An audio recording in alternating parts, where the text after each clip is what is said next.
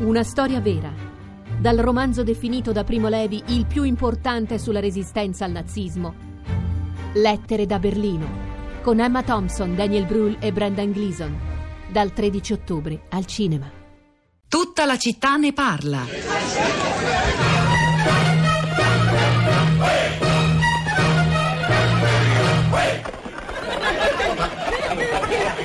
Ma si può sapere che c'hanno da ridere? Chi? Ridono, è per forza. Tu ti sei mai visto nello specchio? Vero Peppino, tu, vestito da milanese, sei ridicolo. Ah, perché tu no? E che c'entri? Io ci ho voluto io. Intanto mezza capa, disse che a Milano faceva freddo, che c'era la nebbia. E beh, e dove sta questa nebbia? Ma scusa, come disse mezza capa? Quando c'è la nebbia, non si vede. La nebbia c'è e non si vede. E non si tocca. Intanto io sento caldo. Ma non dire sciocchezze, a Milano fa freddo. Pure io sento caldo. E sarà un freddo caldo, che vuoi dire? Un freddo caldo. Andiamo all'albergo, io non ne posso più, mi sento morire dal caldo. Andiamo all'albergo, così di questo caldo io non lo sento. Ah, non lo sento? No, a Milano non può fare caldo.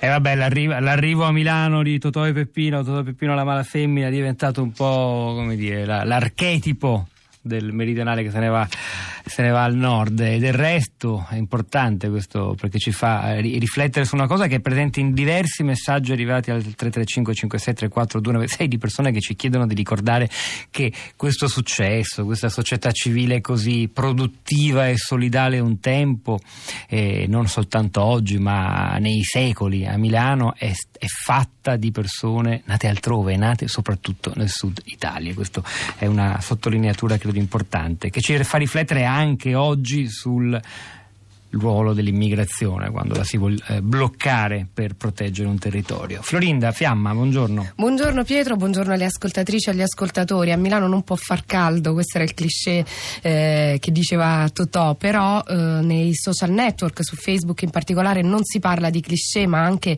di storie, anzi soprattutto di storie personali. Inizio leggendovi quello che ci ha scritto Marco. Ho lasciato Milano 16 anni fa, avevo 25 anni. Certo, Milano è un faro, ma di cosa? A Milano puoi essere colto, ricco, appagato socialmente, avere tutto o anche solo quello che ti serve. Per avere un'azienda modello in Italia devi essere rigoroso e senza fronzoli, ma per avere questi risultati da qualche parte si deve sottrarre. A distanza di anni, ogni volta che ci ritorno vedo che Milano è anche la migliore città dell'anaffettività dei tempi ultramoderni. Quanta umanità si è consumata per una Milano così bella. E poi Sara, chiedete ai giovani che hanno scelto Milano quanto costa la vita lì, quali sono i giovani che si trasferiscono lì e quanto costano le rette universitarie. A volte mi pare che vivere in un paese diverso da quello che ci si vuole raccontare. E poi Valentina, invece un'entusiasta di Milano. Milano è il laboratorio d'Italia, affascinante da vedere anche studiando la storia di questa città. Lo spirito di Milano è nel suo DNA: cosmopolitismo, pluralismo, apertura all'imprenditoria, multilinguismo, efficienza e cultura.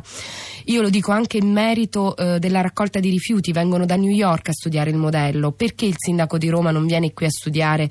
Non siate timidi, siamo tosti ma gentili e accoglienti. E invece polemico è quello che ci scrive Dora. Ma per favore, abito a 20 minuti dal centro e qui l'anno scorso sgomberi di case popolari, gente per strada, guerra tra poveri. Nella mia via ci sono, in soli 30 metri, 3 negozi di alcolici. In relativa utenza si trascina per strada, centri scommesse, alcolisti e nuovi tossici. Voi trascurate, il che è fastidioso, quel divario tra la Milano fichetta e la Milano rimossa, quella disperata. Spiace dirlo, sempre più disperata e rimossa, soprattutto da voi. Allora, la prima ascoltatrice nella nostra piazza di stamani ci parla da un posto molto lontano da Milano, da Enna. Cinzia, buongiorno, benvenuta. Sì, buongiorno. Buongiorno. Ebbene, io devo dire che adoro Milano e adoro i milanesi. Però voglio appunto questo in tema a quello che lei già ha enunciato.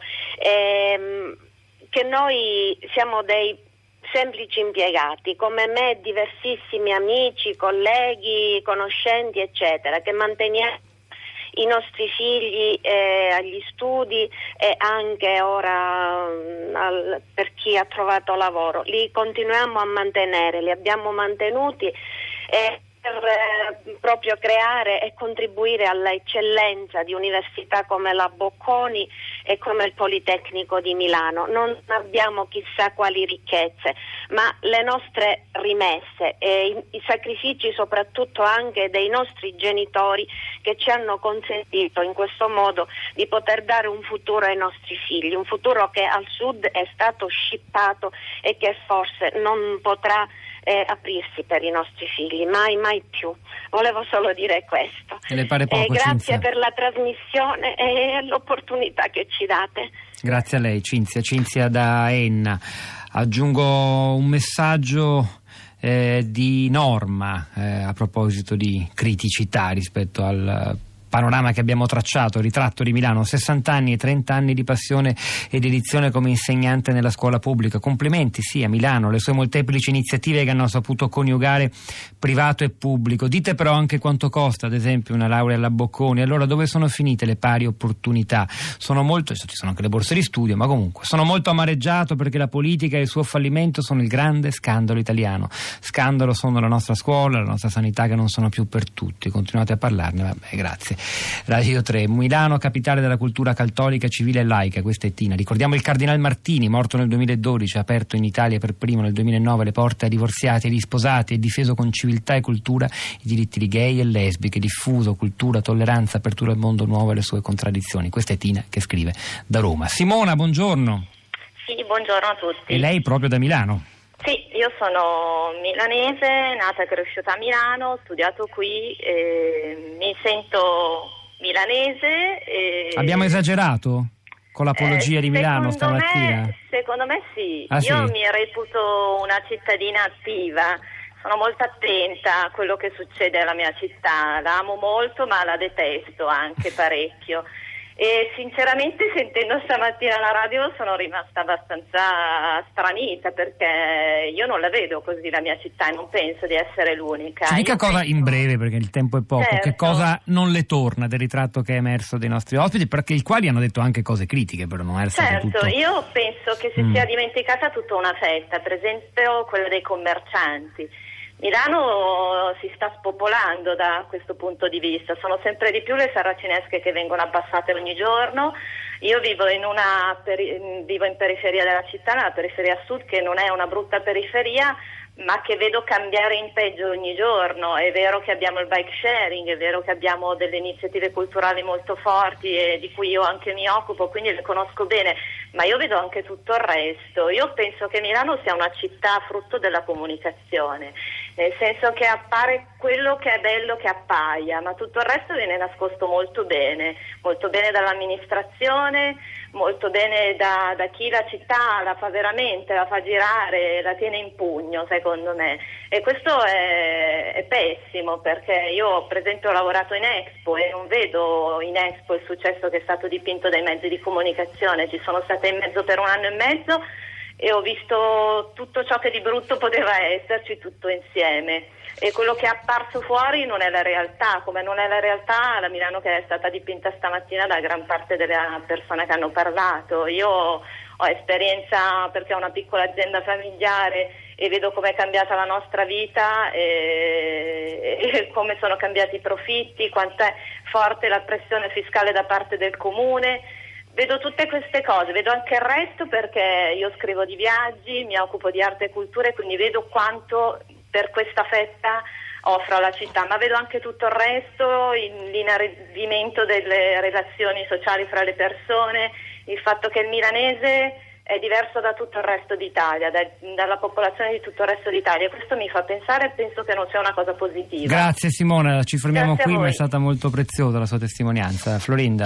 La signora parlava di Expo e lo fa anche Michele su Facebook, che ci scrive: l'analisi è affascinante, ma esaltare il modello Silicon Valley senza dire che come Expo è il successo di spesa pubblica, ma tale spesa non occuperà che pochissime persone e tutti gli altri, perché aumentando la ricchezza e i beni aumenta la povertà. Purtroppo questo modello di sviluppo è come il ritratto di Dorian Gray: qualcuno paga per la bellezza di altri, pochi in realtà. E poi Roberto, la vicenda del Salone del Libro, tornano anche lì, non è che l'ultimo caso di prevaricazione che peraltro Milano ha tentato con altre manifestazioni in altre città. Tommaso, anche lui da Milano, buongiorno. Buongiorno a tutti. Sì, anch'io chiamo da Milano, sono uno studente di antropologia qua da qualche anno. E niente, stavo ascoltando anch'io l'ultimo, sono molto d'accordo con l'ultimo intervento dell'ascoltatrice. Con Simona. Sì, esatto, perché anch'io bene o male stavo pensando le stesse cose, ossia ascoltando le prime voci che sono intervenute nella vostra trasmissione e che sono un po' le voci che ritornano sui media mainstream, su Corriere della Sera, oppure anche le voci dell'attuale giunta, così. C'è sempre questo racconto di una certa Milano, che è una Milano dell'apparenza, ed è una Milano costruita dal mio punto di vista molto spesso come attore omogeneo, ma il cui fine è attrarre investimenti. Però senta, Tommaso, le chiedo una cosa sola, sì. Per esempio l'apparenza, poi però ci sono dei dati.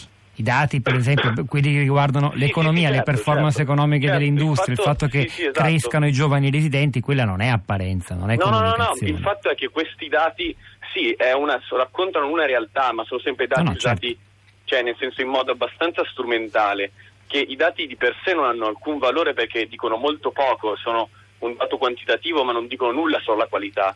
Si è parlato molto dell'incremento dei visitatori durante Expo, ma qualitativamente cosa ha portato Expo se non persone che fotografavano, l'ho visto con i miei occhi, maiali fatti di cartongesso. È stato chiarissimo, Tommaso, dobbiamo chiudere, ma insomma la sua e la testimonianza di Simona hanno perlomeno reso più complesso il percorso milanese di stamani. Florinda, andiamo su Twitter. Giorgio, sì, vero, Milano è virtuosa ma anche capace di dirottare sofferenze e perplessità. E infine Filoberto, ma Milano-Italia sta riproducendo un modello Londra-Gran Bretagna? Vedi Brexit. Allora, è il momento di Radio Tre Mondo con Anna Maria Giordano che vi porterà in Colombia. C'era Fabrizio Pacione alla parte tecnica, Piero Pugliese alla regia, Pietro del Soldà e Florinda Fiamma a questi microfoni, Cristina Faloci, la nostra curatrice Cristiana Castellotti e Sara Sanzi vi salutano. Noi continuiamo, Florinda, ad arricchire il blog, la città di radio3.blog.rai.it, dove tra poco saranno disponibili anche gli estratti di quello che è andato in onda, il meglio secondo noi della puntata di oggi, e altre cose da leggere per saperne un po' di più. In diretta di nuovo domattina alle 10.